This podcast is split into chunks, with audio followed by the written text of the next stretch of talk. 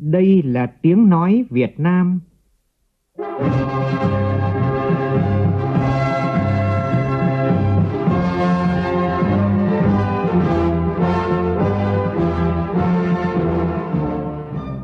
là tiếng nói Việt Nam,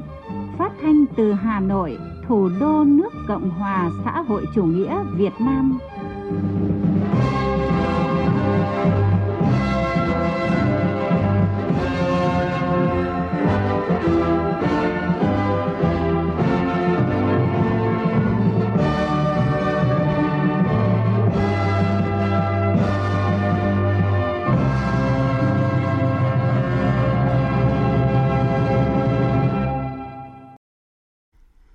Kính chào quý vị và các bạn. Mời quý vị và các bạn nghe chương trình Thời sự trưa của Đài Tiếng Nói Việt Nam với những thông tin đáng chú ý sau.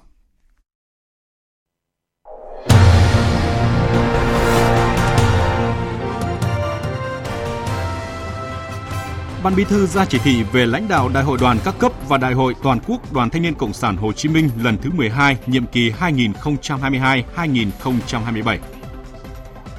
Các đại biểu tham gia hội thảo khoa học cấp quốc gia kỷ niệm 110 năm ngày sinh Đại tướng Võ Nguyên Giáp tại tỉnh Quảng Bình đều khẳng định đức độ và tài năng đã đem lại cho Đại tướng niềm tin yêu trọn vẹn của toàn đảng, toàn dân, toàn quân, lòng mến mộ của bạn bè quốc tế. Tổng Liên đoàn Lao động Việt Nam ra lời kêu gọi ủng hộ khẩn cấp công nhân bị ảnh hưởng bởi dịch COVID-19. Trong phần tin thế giới, lãnh đạo bảy nền kinh tế phát triển G7 kết thúc cuộc họp thượng đỉnh trực tuyến mà không đạt được tiếng nói chung về việc kéo dài thời hạn chót di tản tại Afghanistan. Tham nhũng trợ cấp COVID-19, cựu Bộ trưởng Xã hội Indonesia bị kết án 12 năm tù giam.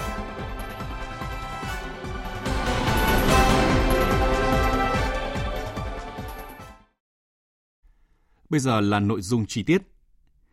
Thay mặt Ban Bí thư, đồng chí Võ Văn Thưởng, Ủy viên Bộ Chính trị, Thường trực Ban Bí thư vừa ký ban hành chỉ thị về lãnh đạo Đại hội đoàn các cấp và Đại hội đại biểu toàn quốc Đoàn Thanh niên Cộng sản Hồ Chí Minh lần thứ 12, nhiệm kỳ 2022-2027. Chỉ thị nêu rõ. Trong 5 năm qua, các cấp ủy tổ chức đảng đã lãnh đạo hệ thống chính trị toàn xã hội, thực hiện tốt công tác thanh niên và chăm lo xây dựng đoàn, quan tâm tạo điều kiện cơ hội cho thanh niên rèn luyện, công hiến, phát triển toàn diện và trưởng thành, xứng đáng là đội dự bị tin cậy của Đảng, trường học xã hội chủ nghĩa của thanh niên, thực hiện tốt chức năng đại diện, chăm lo, bảo vệ quyền lợi ích hợp pháp, chính đáng của thanh thiếu nhi. Tuy nhiên, vai trò tổ chức đoàn ở một số nơi, nhất là trên địa bàn dân cư, còn chưa rõ nét. Trong những năm tới, tình hình trong nước và thế giới tiếp tục có nhiều biến động phức tạp, khó lường. Để lãnh đạo đại hội đoàn các cấp và đại hội đại biểu toàn quốc Đoàn Thanh niên Cộng sản Hồ Chí Minh lần thứ 12 nhiệm kỳ 2022-2027 đạt kết quả tốt, Ban Bí thư yêu cầu các cấp ủy tổ chức đảng tập trung chỉ đạo thực hiện một số nhiệm vụ sau. Tiếp tục quán triệt và tổ chức thực hiện có hiệu quả chủ trương đường lối của Đảng, chính sách pháp luật của nhà nước về công tác thanh niên.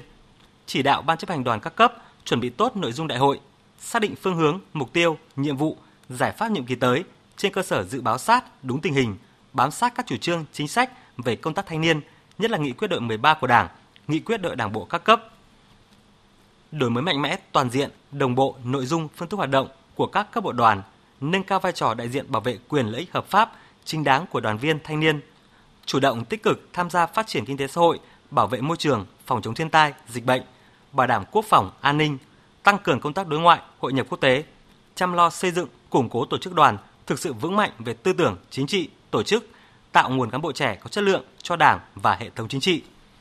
Lãnh đạo chuẩn bị tốt công tác nhân sự cơ quan lãnh đạo các cấp của đoàn, tập trung chỉ đạo, tuyển dụng, quy hoạch, đào tạo, bố trí, điều động cán bộ để chuẩn bị một bước cho nhân sự đại hội đoàn các cấp. Rà soát, quan tâm bố trí công tác cán bộ đoàn chuyên trách đến tuổi trưởng thành theo quy định của Đảng, Nhà nước, điều lệ Đoàn Thanh niên Cộng sản Hồ Chí Minh.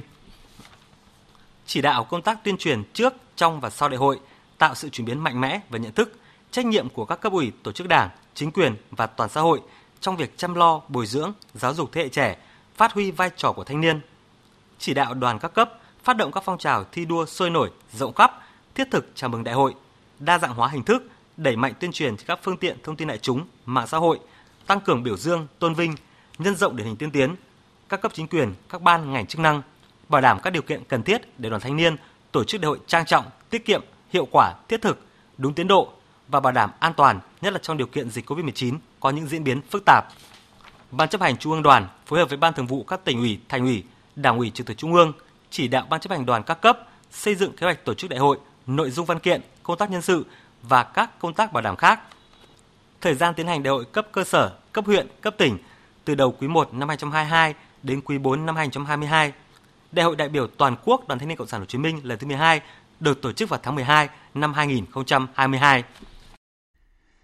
Tiếp tục chương trình Đại hội Liên nghị viện Hiệp hội các quốc gia Đông Nam Á lần thứ 42, gọi tắt là IPA 42, sáng nay diễn ra phiên họp của Ủy ban tổ chức.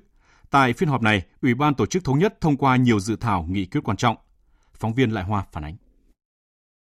Quốc hội nghị viện các nước đã thảo luận về báo cáo tài chính, dự toán ngân sách của Ban thư ký IPA, hướng dẫn tổ chức đối thoại IPA ASEAN và kết nạp quan sát viên IPA về công nhận ba quan sát viên IPA gồm Ukraine, Pakistan và Georgia. Nghị viện Quốc hội các nước ủng hộ sự mở rộng phối hợp hợp tác IPA với các nghị viện, tổ chức nghị viện khác trên thế giới, đóng góp cho hòa bình, ổn định và hợp tác trong khu vực. Tuy nhiên, đề nghị việc kết nạp quan sát viên mới của IPA cần được cân nhắc thêm tính đến hiệu quả thiết thực, ưu tiên những đối tác có hợp tác tích cực với ASEAN và IPA.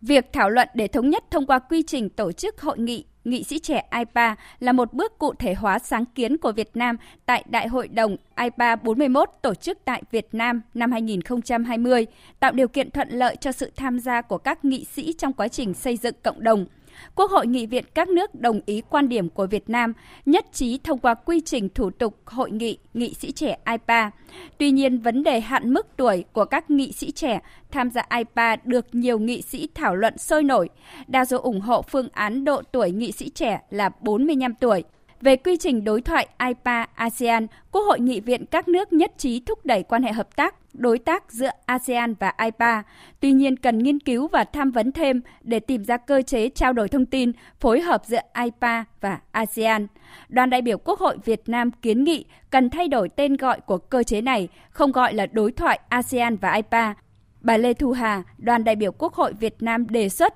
có thể gọi cơ chế này là họp điều trần IPA ASEAN. Uh,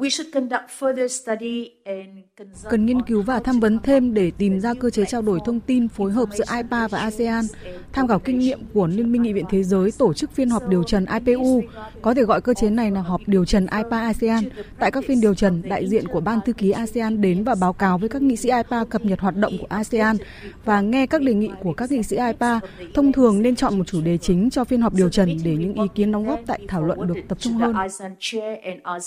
States. Về thiết lập đối thoại IPA-EP, đoàn Việt Nam đồng thuận với đa số ý kiến của các nghị viện thành viên IPA về sáng kiến này của Ban Thư ký IPA. Đây là cơ hội để tăng cường trao đổi thông tin, kinh nghiệm và làm sâu sắc hơn mối quan hệ giữa IPA và nghị viện quan sát viên.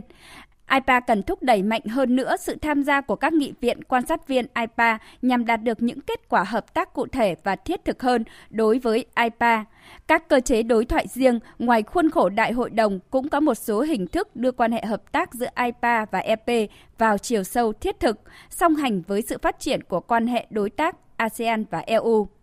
Cũng tại phiên họp, Ban thư ký IPA đã đề xuất thời gian và địa điểm tổ chức IPA lần thứ 43. Theo quy chế IPA, địa điểm tổ chức đại hội đồng dựa trên cơ sở luân phiên bảng chữ cái tên nước của nghị viện thành viên. Theo đó, Đại hội đồng IPA 43 sẽ được tổ chức tại Campuchia vào năm 2022. Tại phiên toàn thể chiều nay, Quốc hội nghị viện các nước sẽ thông qua báo cáo Hội nghị nữ nghị sĩ IPA, Ủy ban Chính trị, Ủy ban Kinh tế, Ủy ban Xã hội, Ủy ban Tổ chức – trong chiều nay, sau phát biểu của Chủ tịch IPA 42, Chủ tịch Hội đồng lập pháp Brunei Darussalam sẽ là lễ chuyển giao Chủ tịch IPA 2022, phát biểu tiếp nhận chức Chủ tịch Đại hội đồng IPA 43. Thời gian và địa điểm tổ chức Đại hội đồng IPA lần thứ 43 cũng sẽ được thông báo. Thưa quý vị và các bạn, hôm nay kỷ niệm 110 năm ngày sinh Đại tướng Võ Nguyên Giáp, người vẫn được gọi với cái tên thân mật là Anh Văn – Cuộc đời và sự nghiệp của vị Tổng tư lệnh Quân đội Nhân dân Việt Nam đã đưa ông lên tầm cao của các danh tướng thế giới. Đức độ và tài năng đã đem lại cho ông niềm tin yêu trọn vẹn của toàn đảng, toàn dân, toàn quân, lòng mến mộ của bạn bè quốc tế. Và sáng nay, Bộ Quốc phòng phối hợp với Ban tuyên giáo Trung ương, Văn phòng Chính phủ và tỉnh ủy Quảng Bình tổ chức trực tuyến hội thảo khoa học cấp quốc gia kỷ niệm 110 năm ngày sinh Đại tướng Võ Nguyên Giáp.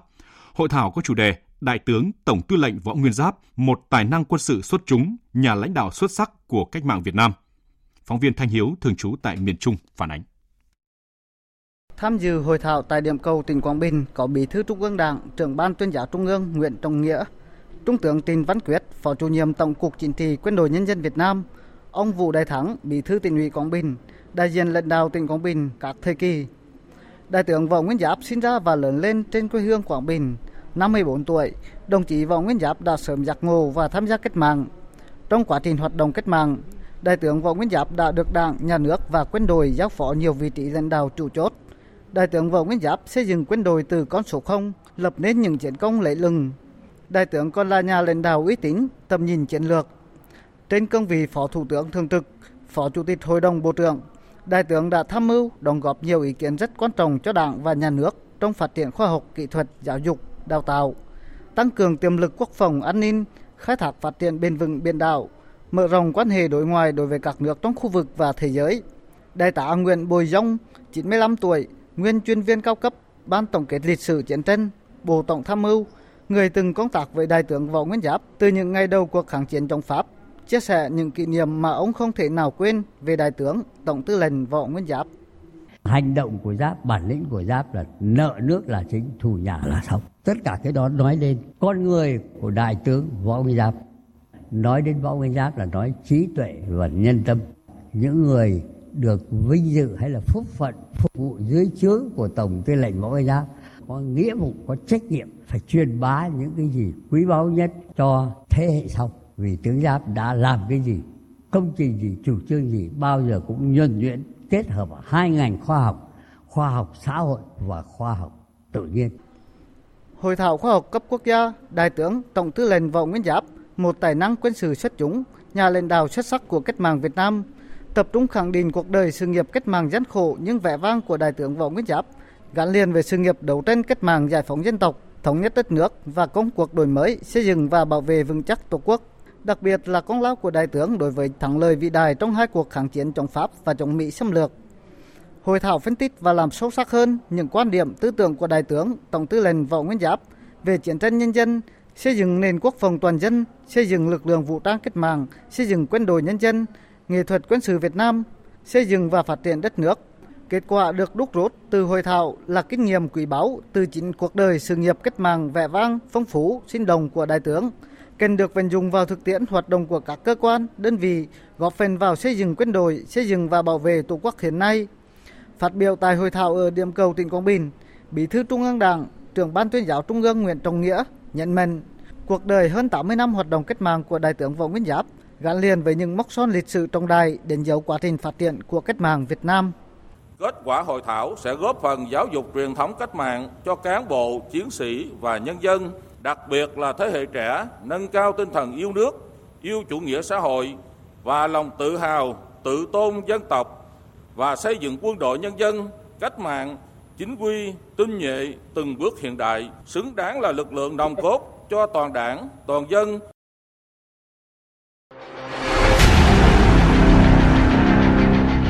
Đẩy lùi Covid-19, bảo vệ mình là bảo vệ cộng đồng.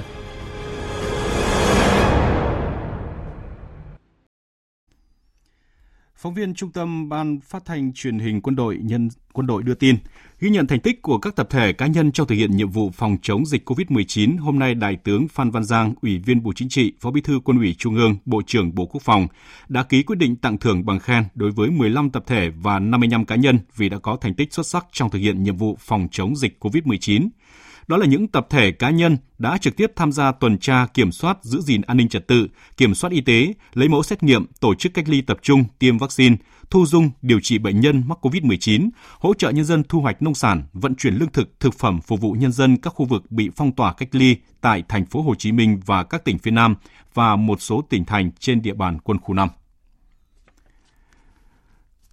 Theo tin của phóng viên Dương Anh, ban đại diện Trung tâm Phát thanh Truyền hình Quân đội Nhân dân tại thành phố Hồ Chí Minh, sáng nay đoàn công tác của Bộ Quốc phòng do Trung tướng Ngô Minh Tiến, Phó Tổng tham mưu trưởng làm trưởng đoàn có buổi kiểm tra khảo sát tại bệnh viện Giã chiến 5B, một số tổ chốt chống dịch và làm việc với tỉnh ủy Bình Dương.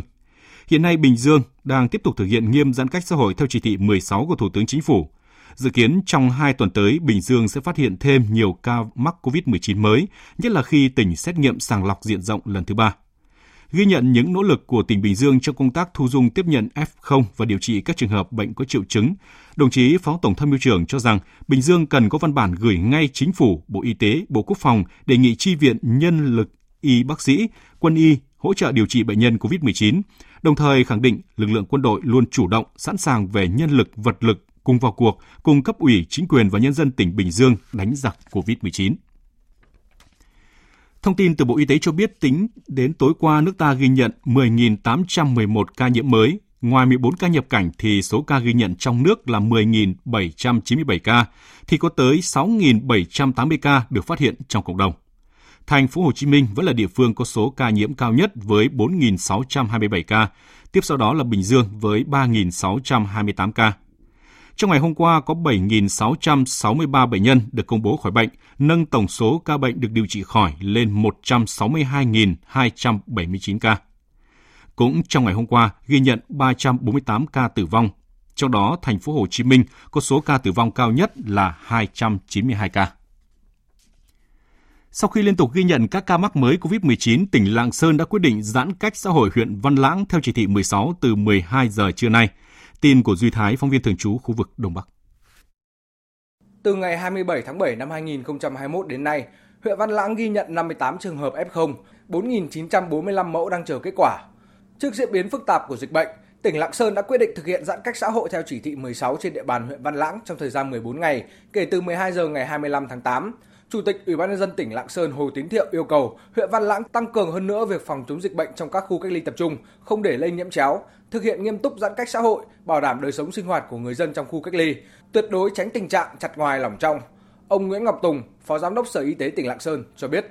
Đợt này cái tăng cường cái giãn cách đấy thì nó cũng giúp cho mình cái việc ừ, khoanh vùng dập dịch cho nó có hiệu quả. Cơ bản là bây giờ tập trung cho Văn Lãng tại vì cái đấy là điểm nóng của Lạng Sơn cái văn lãng là tiên lượng là nó sẽ khó khăn phức tạp. Dù là theo cái 16 đợt này giãn cách ấy, tuy nhiên thì khu vực cửa khẩu vẫn phải lưu thông hàng hóa cho cả nước. Đặc biệt là chỗ cái cái, cái lái xe đường dài ấy, thì cái đấy vẫn chỉ đạo tăng cường cái công tác kiểm tra giám sát tuyên truyền. Lãnh đạo tỉnh Lạng Sơn cũng yêu cầu huyện Văn Lãng chủ động điều tiết, bố trí chỗ ở tập trung cho lái xe đường dài tại cửa khẩu Tân Thanh để đảm bảo công tác phòng chống dịch bệnh, tiếp tục kiểm soát chặt chẽ người và phương tiện ra vào bến bãi có hoạt động xuất nhập khẩu, kiểm soát chặt chẽ lái xe chuyên trách và tiếp tục ưu tiên tiêm vaccine cho người dân trên địa bàn huyện. Trung tâm Kiểm soát Bệnh tật tỉnh Nghệ An cho biết trong 24 giờ qua, Nghệ An ghi nhận 80 ca dương tính mới với COVID-19, trong đó có 27 ca cộng đồng, chủ yếu liên quan đến các chùm ca bệnh tại chợ Đầu Mối, chợ Quang Trung. Phóng viên Sĩ Đức thông tin. Với việc ghi nhận 80 ca nhiễm COVID mới trong ngày, số bệnh nhân nhiễm COVID-19 trên địa bàn tỉnh Nghệ An đã lên 1.073 bệnh nhân tính từ ngày 13 tháng 6. Thành phố Vinh có nhiều ca nhiễm nhất là 305 ca, huyện Quỳnh Liêu 143 ca, huyện Yên Thành là 130 ca, ít nhất là thị xã Thái Hòa 6 ca và huyện Quỳ Châu 1 ca. Trước diễn biến phức tạp của dịch bệnh, toàn tỉnh Nghệ An đã thực hiện giãn cách xã hội, nhưng dịch bệnh COVID-19 không có chiều hướng thuyên giảm nhằm chủ động ứng phó với tình hình, đảm bảo nguồn nhân lực y tế cơ sở vật chất để phục vụ công tác phòng chống dịch. Cơ quan chức năng tỉnh An đang phối hợp với các ngành, địa phương liên quan tiến hành khảo sát xây dựng bệnh viện giã chiến số 5, số 6 và số 7 với quy mô thu dung điều trị cho khoảng 800 bệnh nhân COVID-19. Trước đó thì bệnh viện giã chiến số 3, số 4, quy mô thu dung điều trị 520 bệnh nhân COVID-19 cũng đã được đặt tại thị xã Cờ Lò. Ông Bùi Đình Long, Phó Chủ tịch Ủy ban nhân dân tỉnh Nghệ An cho biết theo cái điểm chỉ đạo là đi trước một bước nâng lên một bước để tập trung nhanh nhất hoàn toàn chủ động nâng mức hiện nay thì ờ, đã có ba cơ sở điều trị. Thì ờ, ba cơ sở là điều trị cái f không nhẹ còn lại một cơ sở có khoảng trăm giường bệnh sẵn sàng cho điều trị ờ, f không ở tầng 2, tầng 3 ấy. Vâng. tuy nhiên thì cũng đã chuẩn bị sẵn sàng là kịch bản là khoảng ba nghìn chỗ. Thì hiện nay nó cơ bản là chủ chủ động lắm Tại cuộc họp ban chỉ đạo phòng chống dịch COVID-19 tỉnh Nghệ An vừa diễn ra, thông tin đáng chú ý là Ủy ban nhân dân tỉnh sẽ kiện toàn và thành lập trung tâm chỉ huy phòng chống dịch cấp tỉnh cho đồng chí Nguyễn Đức Trung, Chủ tịch Ủy ban nhân dân tỉnh là chỉ huy trưởng Trung tâm phòng chống dịch COVID-19 của tỉnh. Bên cạnh đó thành lập bộ phận thường trực của Sở Chỉ huy tại Văn phòng Ủy ban nhân dân tỉnh để trực 24 trên 24 giờ và thiết lập đường dây nóng tại các trung tâm chỉ huy phòng chống dịch COVID-19 các cấp để người dân và doanh nghiệp phản ánh các vướng mắc và khó khăn. Sáng nay, Chủ tịch Ủy ban nhân dân thành phố Đà Nẵng đã ban hành quyết định bổ sung và điều chỉnh một số biện pháp cấp bách để phòng chống dịch COVID-19. Theo đó, thành phố tiếp tục kéo dài việc thực hiện ai ở đâu thì ở đó thêm 10 ngày. Tin của phóng viên Thành Long thường trú tại khu vực miền Trung. Cụ thể, hoạt động của các công ty thương mại đầu mối, trung tâm thương mại siêu thị, chuỗi cửa hàng tiện lợi được bố trí 100% người làm việc. Các cơ quan công sở nhà nước tiếp tục bố trí tối đa 10% người làm việc và thực hiện 3 tại chỗ. Đối với những người tham gia hoạt động giao nhận hàng hóa và giao hàng công nghệ gọi chung là shipper, được phép hoạt động từ 6 giờ đến 20 giờ hàng ngày, đã được tiêm ít nhất một liều vaccine phòng COVID-19 và thực hiện xét nghiệm SARS-CoV-2 định kỳ 3 ngày một lần bằng phương pháp PCR, đồng thời đảm bảo các quy định về phòng chống dịch như là thực hiện 5K, mặc đồ bảo hộ y tế, khẩu trang đạt chuẩn, kính chắn giọt bắn, găng tay.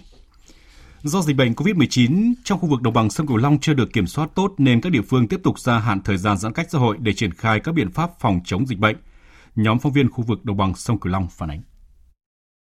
Tính đến nay, An Giang ghi nhận hơn 1.480 trường hợp mắc COVID-19, trong đó có 11 trường hợp tử vong. Do đó, địa phương tiếp tục kéo dài thời gian thực hiện giãn cách xã hội theo chỉ thị số 16 của Thủ tướng Chính phủ trên phạm vi 7 trên 11 huyện, thành phố, gồm thành phố Long Xuyên, Châu Đốc và các huyện Châu Thành, Châu Phú, Chợ Mới, Thoại Sơn và An Phú kể từ 0 giờ ngày 26 tháng 8 đến hết ngày 5 tháng 9. Các huyện còn lại thực hiện theo chỉ thị số 15 của Thủ tướng Chính phủ. Ông Lê Hồng Quang, Bí thư tỉnh ủy tỉnh An Giang chỉ đạo các huyện, thị xã, thành phố tiếp tục thực hiện nghiêm, mạnh mẽ, quyết liệt các giải pháp phòng chống dịch COVID-19, tiến hành xét nghiệm tầm soát, thần tốc truy vết, bóc tách F0 ra khỏi cộng đồng để điều trị, ngắt nhanh nguồn lây, nhanh chóng làm sạch địa bàn, bảo vệ vững chắc vùng xanh, xanh hóa vùng vàng, vùng cam và thu hẹp vùng đỏ.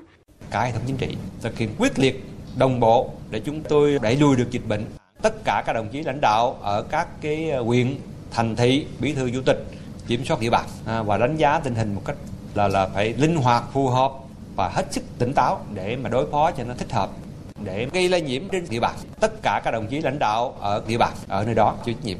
Ủy ban Nhân dân tỉnh Vĩnh Long ban hành quyết định gia hạn thực hiện chỉ thị số 16 trên toàn địa bàn tỉnh thêm 10 ngày nữa, tức đến ngày 4 tháng 9. Từ đầu năm đến nay, Vĩnh Long ghi nhận hơn 2.110 ca mắc, trong đó khoảng 60% bệnh nhân đã được điều trị khỏi, 32 ca tử vong. Hiện nay, Vĩnh Long còn đang điều trị khoảng 870 ca bệnh.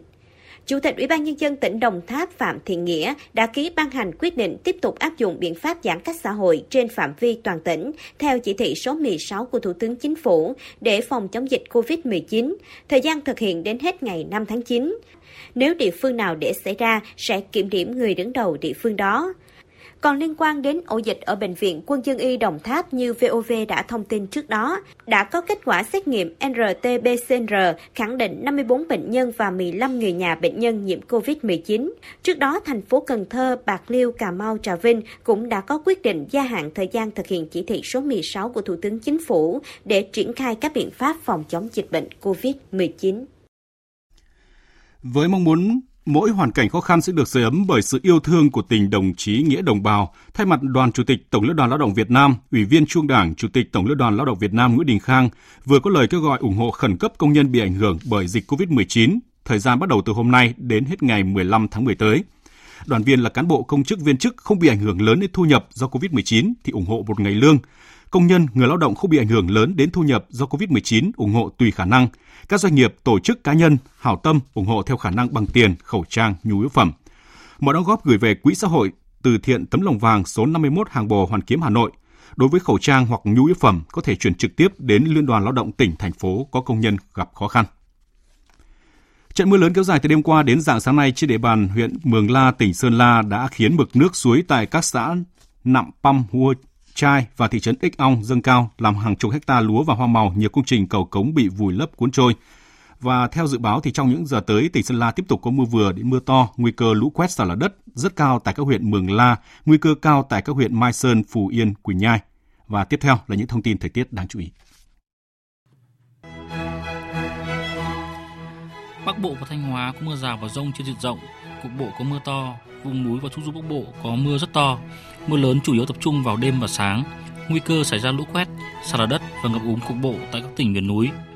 Các tỉnh từ Nghệ An đến Phú Yên có nắng nóng cục bộ với nhiệt độ cao nhất phổ biến từ 34 đến 36 độ. Từ chiều tối và đêm nay đến ngày 28 tháng 8 sẽ có mưa rào và rông rải rác, cục bộ có mưa vừa mưa to. Từ ngày mai, nắng nóng sẽ kết thúc ở khu vực Trung Bộ. Khu vực Tây Nguyên và Nam Bộ có mưa rào và rông rải rác, cục bộ có mưa to đến rất to. Tiếp theo là phần tin thế giới. Lực lượng Taliban vừa tuyên bố chỉ người nước ngoài được tới sân bay quốc tế Kabul, trong khi người dân Afghanistan sẽ không được phép tiếp cận khu vực đang chịu giám sát an ninh đặc biệt này. Đây là biện pháp mới nhất của Taliban nhằm ngăn chặn tình trạng tụ tập đông người và hỗn loạn tại sân bay này. Phóng viên thường trú Đài tiếng nói Việt Nam tại khu vực Nam Á đưa tin. Thông báo của Taliban đưa ra nhằm ngăn chặn các đám đông tiếp tục đổ về khu vực sân bay quốc tế Hamid Karzai ở thủ đô Kabul, gây ra tình trạng lộn xộn về an ninh suốt hơn một tuần qua. Đại diện Taliban cũng nhắc lại cam kết ân xá hoàn toàn cho người dân, các quyền của phụ nữ và an ninh sẽ được đảm bảo. Đề cập tới khả năng Mỹ sẽ gia hạn việc rút quân tới sau ngày 31 tháng 8 để phục vụ việc sơ tán công dân khỏi Afghanistan, người phát ngôn Taliban Zabihullah Mujahid nhấn mạnh Mỹ nên hoàn thành việc rút quân đội đúng hạn vào ngày 31 tháng 8, đồng thời cảnh báo Mỹ không nên khuyến khích giới tinh hoa Afghanistan rời khỏi đất nước. Việc kéo dài thời hạn rút quân là việc đơn phương của phía Mỹ. Nó là sự vi phạm thỏa thuận. Chúng tôi muốn họ rút toàn bộ công dân nước ngoài đúng thời hạn là ngày 31 tháng 8 và chúng tôi không hề muốn cho phép người Afghanistan rời khỏi đất nước. Phía Taliban cũng khẳng định sẽ đàm phán và tìm cách giải quyết vấn đề lực lượng nổi dậy tại tỉnh Panjshir một cách hòa bình. Panjshir, tỉnh nằm ở phía tây bắc thủ đô Kabul, là địa phương duy nhất còn nằm ngoài quyền kiểm soát của Taliban. Tại đây, lực lượng chống đối Taliban đang tập hợp lực lượng để thách thức, tuy nhiên vẫn tuyên bố sẵn sàng đàm phán. Lãnh đạo bảy nền kinh tế phát triển G7 kết thúc cuộc họp thượng đỉnh trực tuyến mà không đạt được tiếng nói chung về việc kéo dài hạn chót di tản tại Afghanistan, nhưng thống nhất sẽ làm việc với lực lượng Taliban dựa trên một số điều kiện. Phóng viên Quang Dũng, thường trú Đài tiếng nói Việt Nam tại Pháp theo dõi khu vực Tây Âu đưa tin. Tại hội nghị, Tổng thống Mỹ Joe Biden đã từ chối đề nghị từ Thủ tướng Anh Boris Johnson về việc kéo dài thời gian tiến hành cầu hàng không nhân đạo tại Afghanistan đến sau ngày 31 tháng 8, thời điểm mà chính quyền Mỹ dự tính rút toàn bộ lực lượng quân đội Mỹ khỏi Afghanistan. Lý do được phía Mỹ đưa ra cho quyết định chấm dứt chiến dịch di tản vào ngày 31 tháng 8 là mối đe dọa an ninh ngày càng cao nhằm vào quân đội và công dân Mỹ tại Afghanistan. Nhiều chính trị gia tại Anh đã ngay lập tức lên tiếng chỉ trích việc Tổng thống Mỹ Joe Biden từ chối đề nghị của Anh, cho rằng quan hệ đặc biệt giữa Mỹ và Anh đã chấm dứt và hiện tại là thời điểm mà quan hệ Mỹ-Anh ở mức thấp nhất kể từ sau cuộc khủng hoảng kênh đào Suez năm 1956. Tuy nhiên, Thủ tướng Anh Boris Johnson đã cố gắng xoa dịu căng thẳng khi cho rằng các nước G7 đã đạt được phương hướng hành động chung, đồng thời yêu cầu lực lượng Taliban phải đảm bảo an toàn cho chiến dịch di tản. Ngày hôm nay, các cường quốc lãnh đạo phương Tây đã không chỉ đạt được cách tiếp cận chung đối với vấn đề di tản, mà còn đề ra một lộ trình tiếp cận với Taliban, khi nhiều khả năng Taliban sẽ lãnh đạo chính phủ tại Kabul. Và điều kiện số 1 mà G7 đặt ra là Taliban phải đảm bảo an toàn cho những người muốn rời đi từ nay đến ngày 31 tháng 8 và cả sau đó. Là nước chủ trì hội nghị, phía Anh đã không đưa ra các đề xuất về việc trừng phạt Taliban nhưng cho biết các nước G7 thống nhất sẽ chỉ giải ngân các tài sản bị đóng băng của Afghanistan ở nước ngoài, một khi phía Taliban đồng ý thực hiện một số cam kết như không chứa chấp các lực lượng khủng bố, chấm dứt việc buôn bán thuốc phiện và đảm bảo nhân quyền như việc cho các bé gái được đi học đến ít nhất 18 tuổi. Thủ tướng Đức Angela Merkel cũng thông báo viện trợ khẩn cấp 100 triệu euro cho các hoạt động cứu trợ nhân đạo dành cho người tị nạn Afghanistan, đồng thời cho biết một khoản viện trợ khác 500 triệu euro cũng đã sẵn sàng. Algeria vừa thông báo về việc cắt đứt quan hệ ngoại giao với Maroc. Phóng viên Tuấn Nguyễn từ Bắc Phi đưa tin. Trong một cuộc họp báo do Bộ Ngoại giao Algeria tổ chức vào cuối ngày hôm qua 24 tháng 8, Ngoại trưởng Lamthen Lamara đã thông báo về việc nước này quyết định cắt đứt quan hệ ngoại giao với Maroc. Trong tuyên bố của mình, Ngoại trưởng Algeria cáo buộc nước láng giềng Maroc đã thực hiện các hành động mà ông mô tả là không thân thiện và thù địch chống lại nước này. Tuy nhiên, Ngoại trưởng Algeria cho biết Việc cắt đứt quan hệ không có nghĩa là công dân hai nước sẽ bị tổn hại. Ông lưu ý rằng các cơ quan đại diện lãnh sự sẽ tiếp tục công việc như bình thường. Trước đó vào tháng 7 vừa qua, quốc vương Maroc Mohammed VI đã kêu gọi vượt qua bất đồng với nước láng giềng Algeria và mở cửa biên giới giữa hai nước, vốn đã bị đóng từ năm 1994. Về phần mình, Liên đoàn Ả Rập đã có phản ứng ngay lập tức sau tuyên bố của Bộ Ngoại giao Algeria về việc cắt đứt quan hệ với Maroc Tổng thư ký Liên đoàn Ả Rập Ahmed Abu Ghed đã bày tỏ sự tiếc nuối sâu sắc về tình trạng quan hệ giữa Algeria và Maroc, hai nước thành viên của liên đoàn, đồng thời kêu gọi hai bên kiềm chế và tránh làm tình hình leo thang thêm. Cựu Bộ trưởng Bộ các vấn đề xã hội Indonesia Juliari Butabara bị kết án 12 năm tù giam do liên quan đến vụ án tham nhũng viện trợ cho người dân trong đại dịch. Hương Trà, phóng viên thường trú Đài tiếng nói Việt Nam tại Indonesia đưa tin. Hội đồng thẩm phán Tòa án tham nhũng Jakarta đã đưa ra mức án nghiêm khắc đối với cựu Bộ trưởng Xã hội Juliari Batubara so với mức mà các công tố viên yêu cầu sau khi ông bị kết tội nhận hối lộ từ các nhà cung cấp viện trợ thực phẩm trong giai đoạn dịch COVID-19 trị giá hơn 32 tỷ rupiah. Theo đó, các thẩm phán đã kết án cựu Bộ trưởng Indonesia 12 năm tù cùng khoản tiền phạt 500 triệu rupiah tương đương với hơn 34.000 đô la Mỹ. Nếu không trả tiền phạt, cựu Bộ trưởng Xã hội Indonesia có thể phải ngồi tù thêm 6 tháng nữa. Thẩm phán cũng đưa ra mức án bổ sung cho ông Giuliani, cụ thể là tước quyền chính trị trong 4 năm sau khi chấp hành xong bản án chính và khoản bồi thường hơn 14 tỷ rupia. Nếu không trả, có thể bị thay thế bằng hình phạt tù thêm 2 năm. Bản án 12 năm tù đối với cựu Bộ trưởng Xã hội Julia Batubara vấp phải nhiều chỉ trích. Nhà nghiên cứu Kurnia Ramadana của Tổ chức Giám sát Tham nhũng Indonesia cho rằng mức án này chưa chạm đến độ cảnh cáo tối đa bởi ông Juriari là quan chức nhà nước, cụ thể là một bộ trưởng và phạm tội tham nhũng giữa đại dịch COVID-19. Theo Điều 12 mục B của luật xóa bỏ tham nhũng Indonesia, tham nhũng trong thời gian thảm họa hoặc tình trạng khẩn cấp sẽ phải đối mặt với bản án tử hình. Ông Giuliani là quan chức thứ tư bị bắt dưới thời của Tổng thống Joko Widodo liên quan đến các vụ án tham nhũng.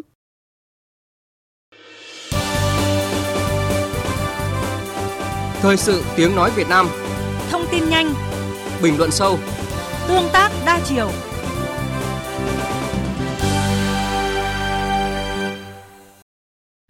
Thưa quý vị và các bạn, trên địa bàn thủ đô Hà Nội để hạn chế dịch COVID-19 lây lan trong cộng đồng, thời gian qua ngoài sự vào cuộc của cả hệ thống chính trị, sự nỗ lực của đội ngũ cán bộ, nhân viên y tế tuyến đầu, còn có những đóng góp không nhỏ của các tổ phòng chống COVID-19 cộng đồng với vai trò giám sát và tuyên truyền phòng chống dịch COVID-19 tại các địa bàn dân cư. Đi từng ngõ gõ cửa từng nhà kiểm tra từng đối tượng, đó là công việc chính của những tổ phòng chống COVID-19 cộng đồng. Những việc làm thầm lặng của họ đã góp phần quan trọng giúp chính quyền địa phương và các cấp, các ngành thực hiện hiệu quả các biện pháp phòng chống dịch trên từng địa bàn tổ dân cư. Ghi nhận của phóng viên Huyền Trang. Tuy đã về hưu ở tuổi hơn 60, nhưng bà Nguyễn Thủy Dung, thành viên tổ COVID-19 cộng đồng ở phường Vĩnh Phúc, quận Ba Đình, Hà Nội không hề rảnh rỗi, mà thậm chí trong những ngày này bà còn bận rộn hơn trước. Các con đeo khẩu trang mà chứ các con thì về nhà đi nhé dịch covid như này các con không ra đường chơi nhé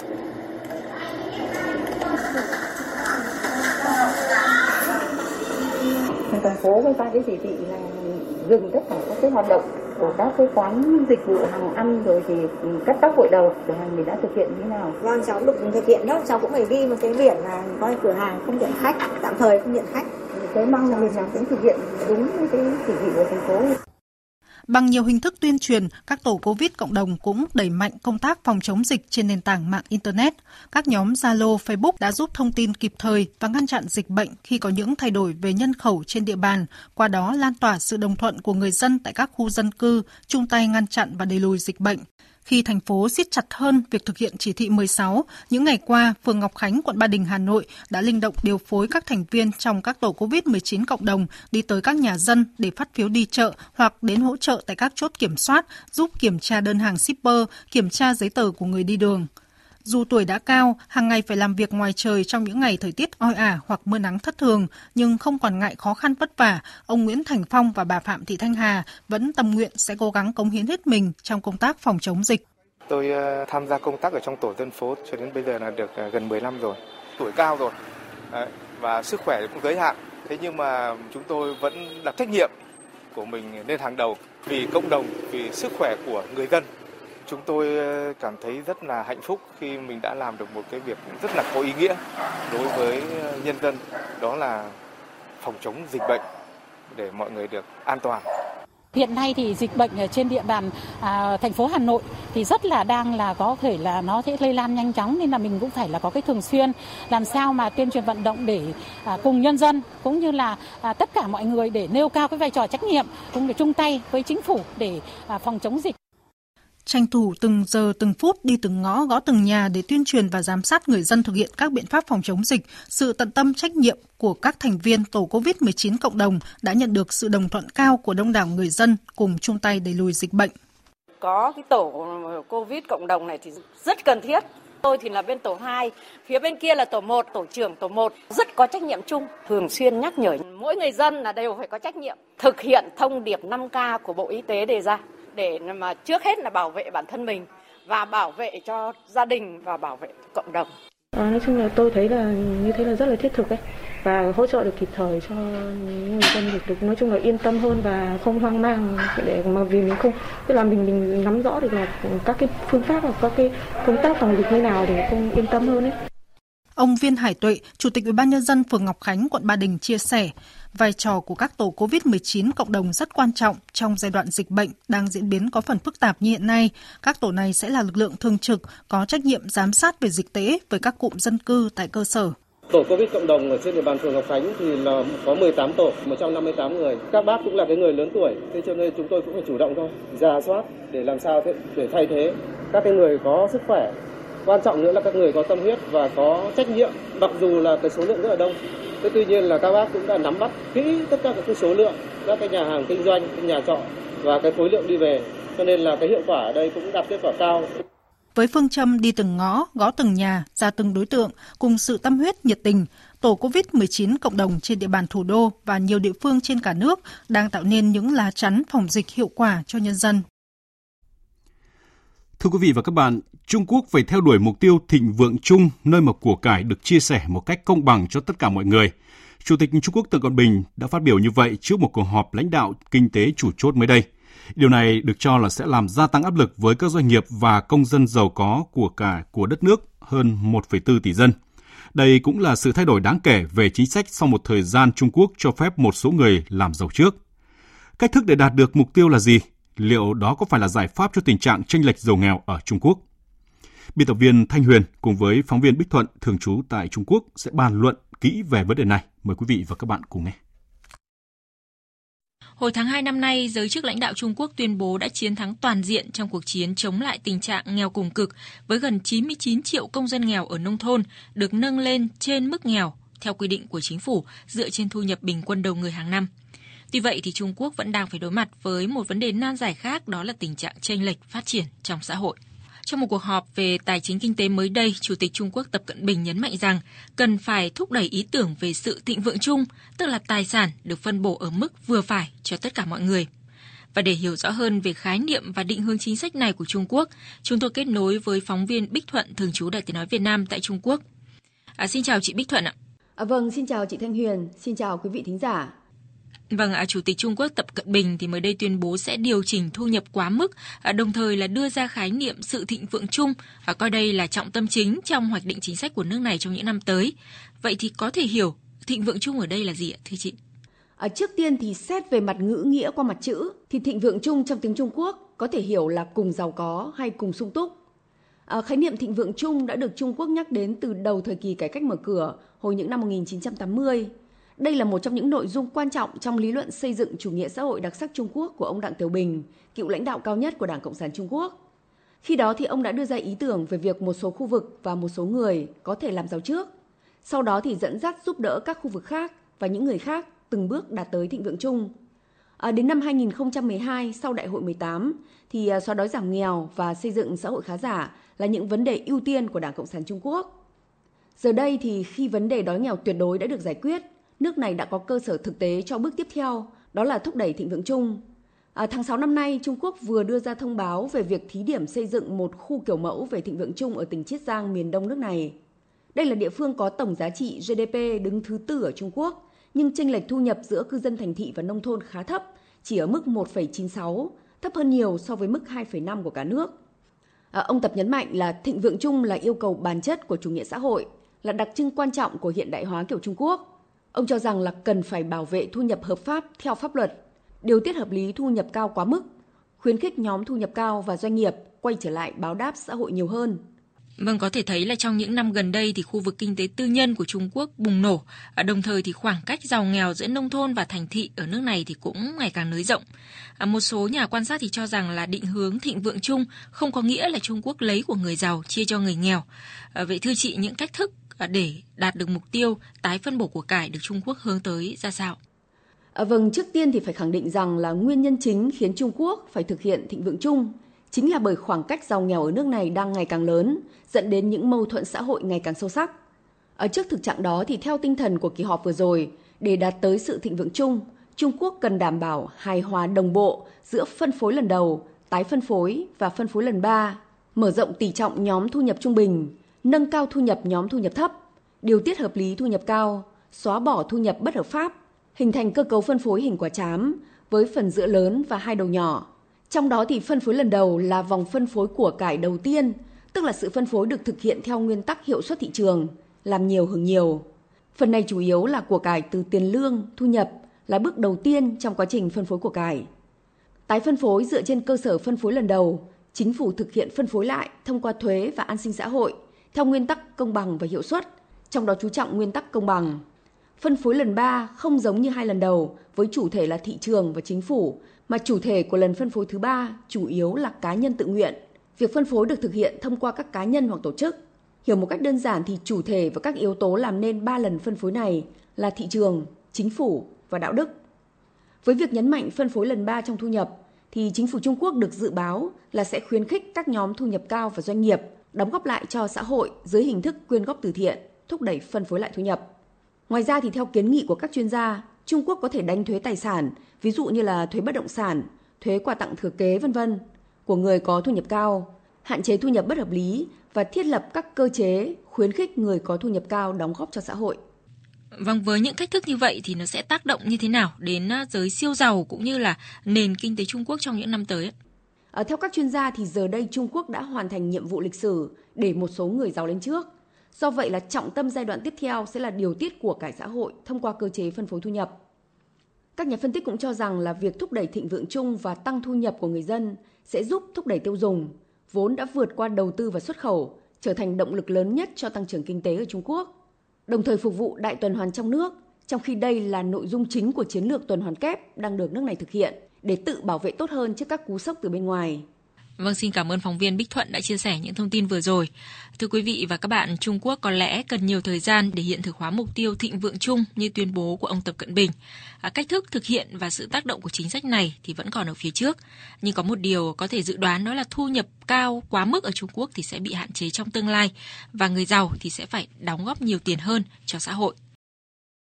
Quý vị và các bạn vừa nghe phóng viên Đài Tiếng nói Việt Nam bàn về vấn đề phân phối lại của cải Trung Quốc muốn hướng tới thịnh vượng chung. Tiếp tục chương trình là trang tin đầu tư tài chính và bản tin thể thao. Trang tin đầu tư tài chính.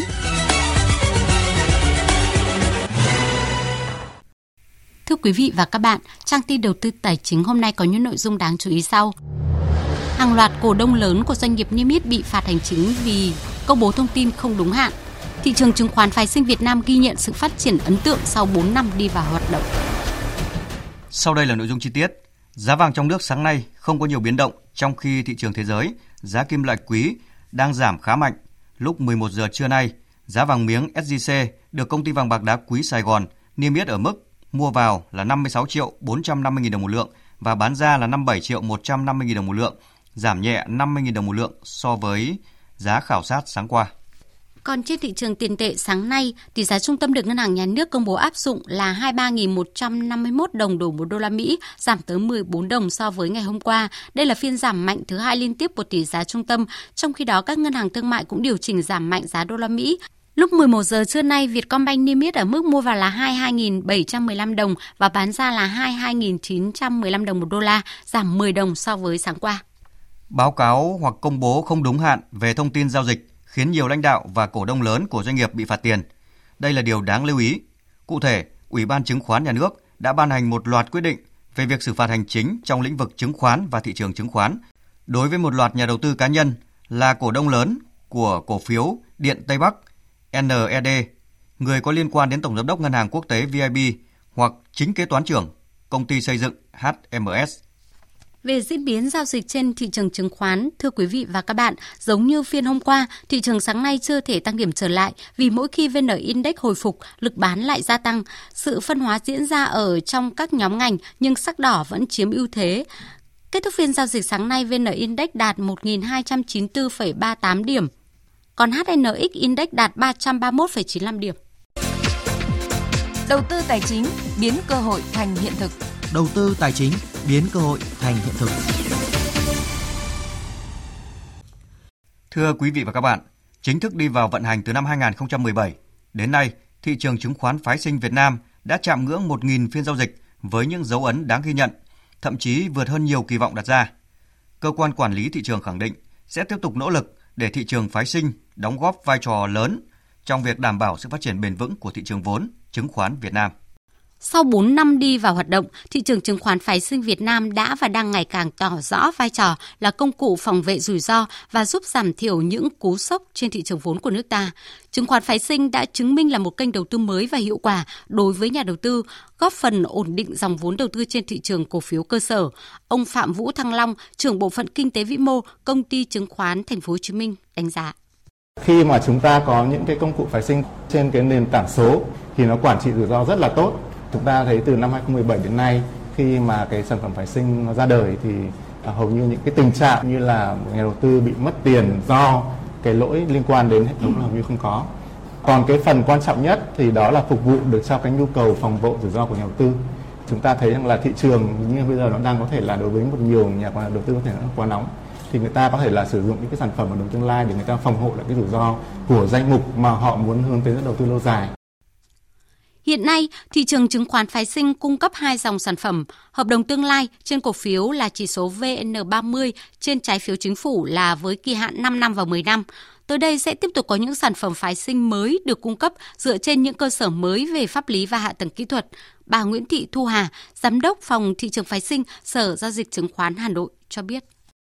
Còn những cái sản phẩm phái sinh phức tạp hơn, ví dụ như là hợp đồng quyền chọn là chúng ta chưa hề có thì uh, hiện nay là Sở Giao dịch Chứng khoán Hà Nội cũng đang rất là tích cực nghiên cứu tiền khả thi cho các cái sản phẩm này. Thế còn về ngắn hạn hơn thì chúng tôi cũng đang tập trung nghiên cứu đưa ra cái sản phẩm chỉ số mới để từ đó mà phát triển được cái hợp đồng tương lai chỉ số mới ví dụ như là VNX 200 chẳng hạn. Đấy thì đã nghiên cứu xong, đã thông qua các cái điều khoản và đã test thử hệ thống. Thì bây giờ là chỉ còn chờ để điều kiện đủ nữa thì sẽ ra cái sản phẩm này. Hiện nay, cơ cấu sản phẩm trên thị trường phái sinh chưa thật sự đa dạng để thu hút sự quan tâm của nhà đầu tư trong và ngoài nước. Ngoài ra, nhà đầu tư trên thị trường này cũng chưa thực sự đa dạng. Đó là những hạn chế đang được cơ quan quản lý nỗ lực khắc phục. Sở Giao dịch à, Chứng khoán Hà Nội cho biết sẽ tiếp tục phát huy hiệu quả công tác giám sát trên thị trường chứng khoán phái sinh cũng như giám sát liên thị trường, đảm bảo thị trường vận hành thông suốt hiệu quả và an toàn.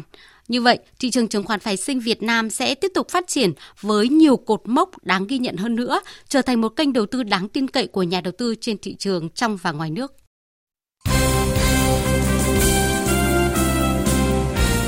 Thưa quý vị và các bạn, tối qua lễ khai mạc Paralympic Tokyo 2020 với chủ đề We Have Wing, tạm dịch là chúng ta có những đôi cánh đã diễn ra tại sân vận động quốc gia ở thủ đô Tokyo, Nhật Bản –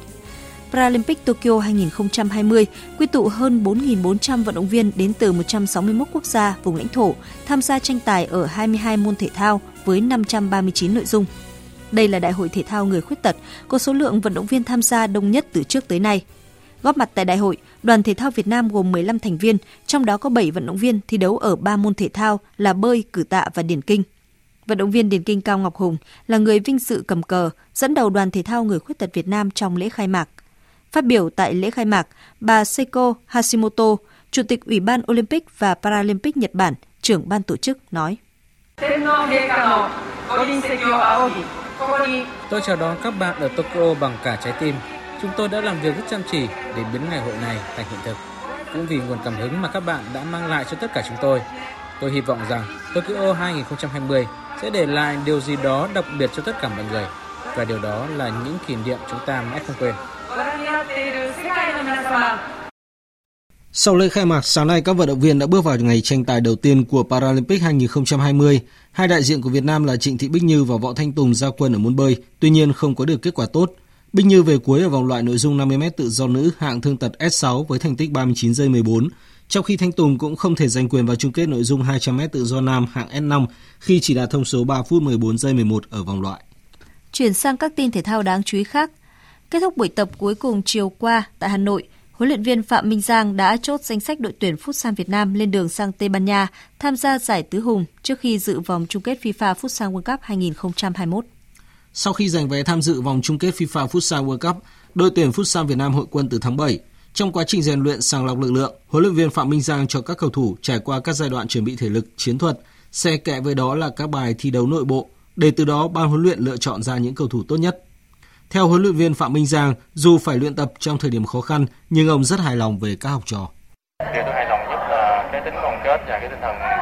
cố gắng tập luyện của các cầu thủ mặc dù là cái à, thời điểm dịch bệnh rất là căng thẳng. Các cầu thủ phải tập luyện trong một không gian nói chung là bị gò không được đi đâu rất là không thoải mái nhưng mà các cầu thủ đã cố gắng rất nhiều.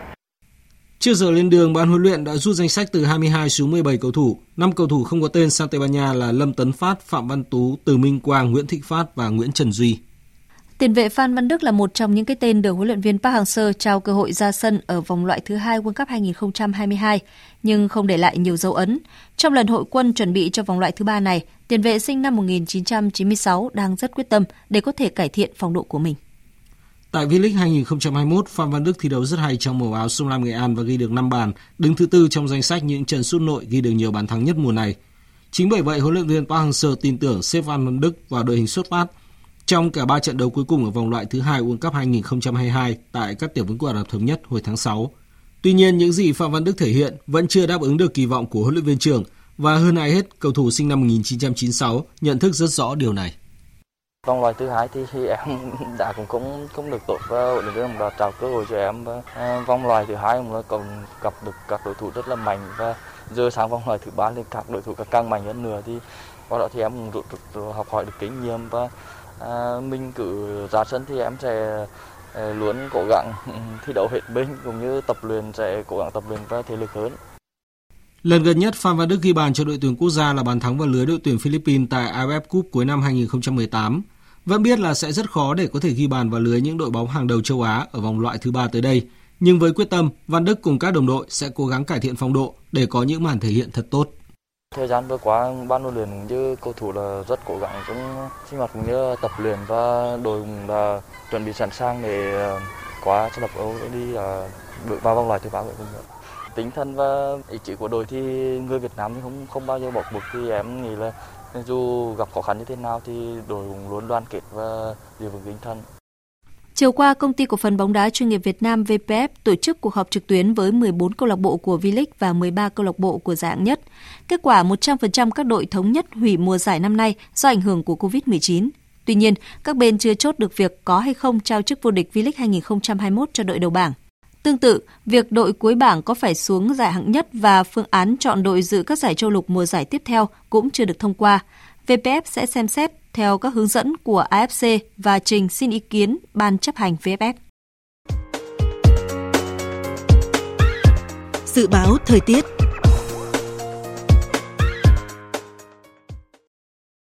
Phía Tây Bắc Bộ có mưa rào và rông vài nơi, chiều tối và đêm có mưa vừa, mưa to, có nơi mưa rất to và rải rác có rông, nhiệt độ từ 23 đến 35 độ. Phía Đông Bắc Bộ, chiều có mưa rào và rông vài nơi, đêm có mưa rào và rông rải rác, cục bộ có mưa vừa mưa to. Riêng vùng núi và Trung Du có mưa vừa mưa to, có nơi mưa rất to và rải rác có rông, nhiệt độ từ 25 đến 35 độ.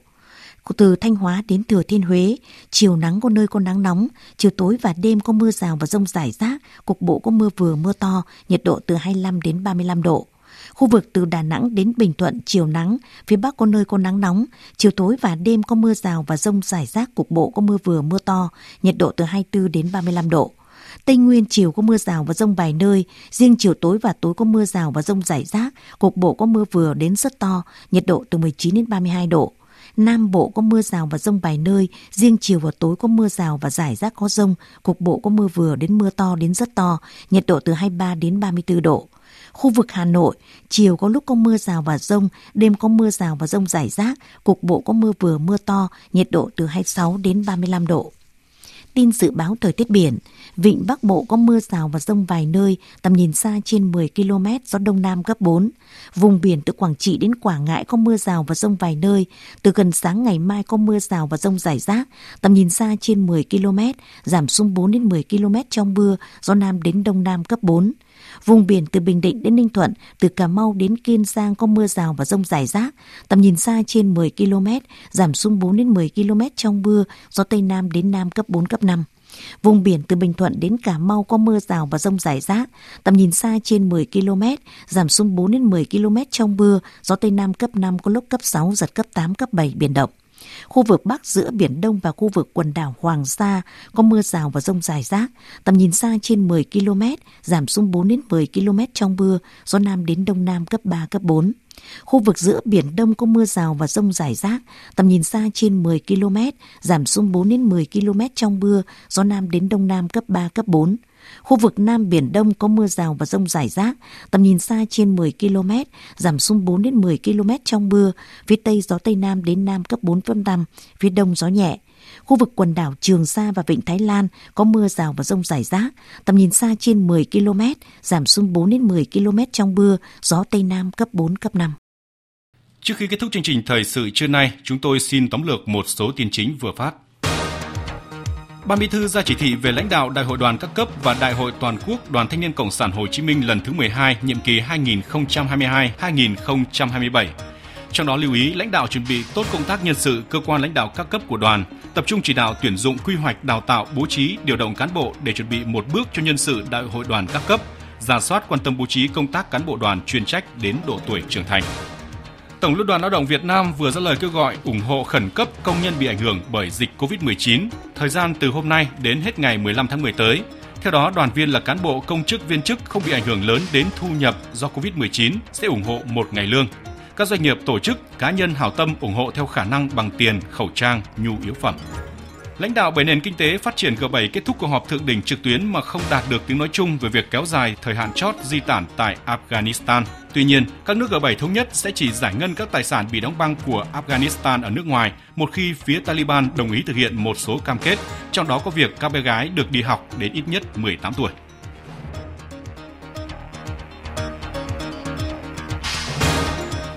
Chương trình thời sự trưa nay đến đây là hết. Chương trình do các biên tập viên Đức Hưng, Thu Hòa, Duy Quyền và Hằng Nga cùng kỹ thuật viên Thế Phi phối hợp sản xuất và thực hiện. Chịu trách nhiệm nội dung Nguyễn Vũ Duy. Cảm ơn quý vị và các bạn đã chú ý lắng nghe. Xin chào và hẹn gặp lại.